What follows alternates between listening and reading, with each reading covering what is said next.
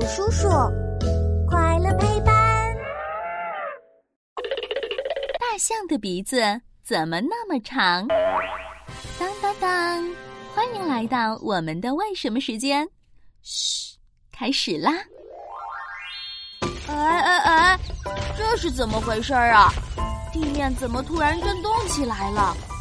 不会是发生地震了吧？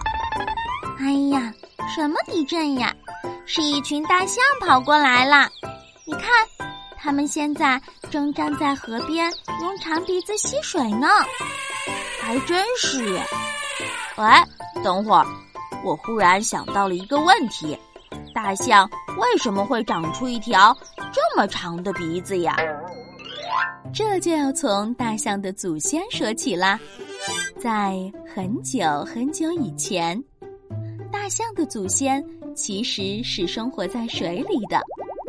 它们为了能随时把鼻子探出水面呼吸，就进化出了一个向前突出的短鼻子。后来，由于环境变化，大象的祖先们来到了陆地生活。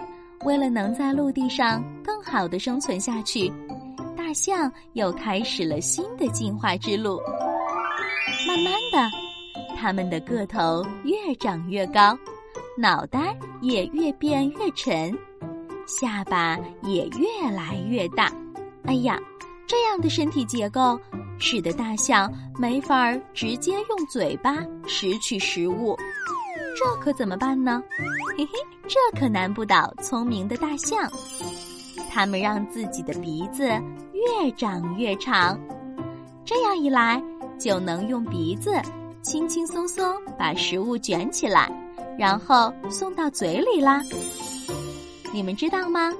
大象的长鼻子可灵活了，不仅可以卷起像木棍那么粗的东西。还能捡起像花生米那么小的东西呢。当然啦，大象的长鼻子不光能用来捡东西，还可以帮助它们呼吸、闻味儿。遇到危险啦，长鼻子还是它们用来对抗敌人的武器呢。想不到大象的长鼻子居然有这么多用处呀！今天我又学到了。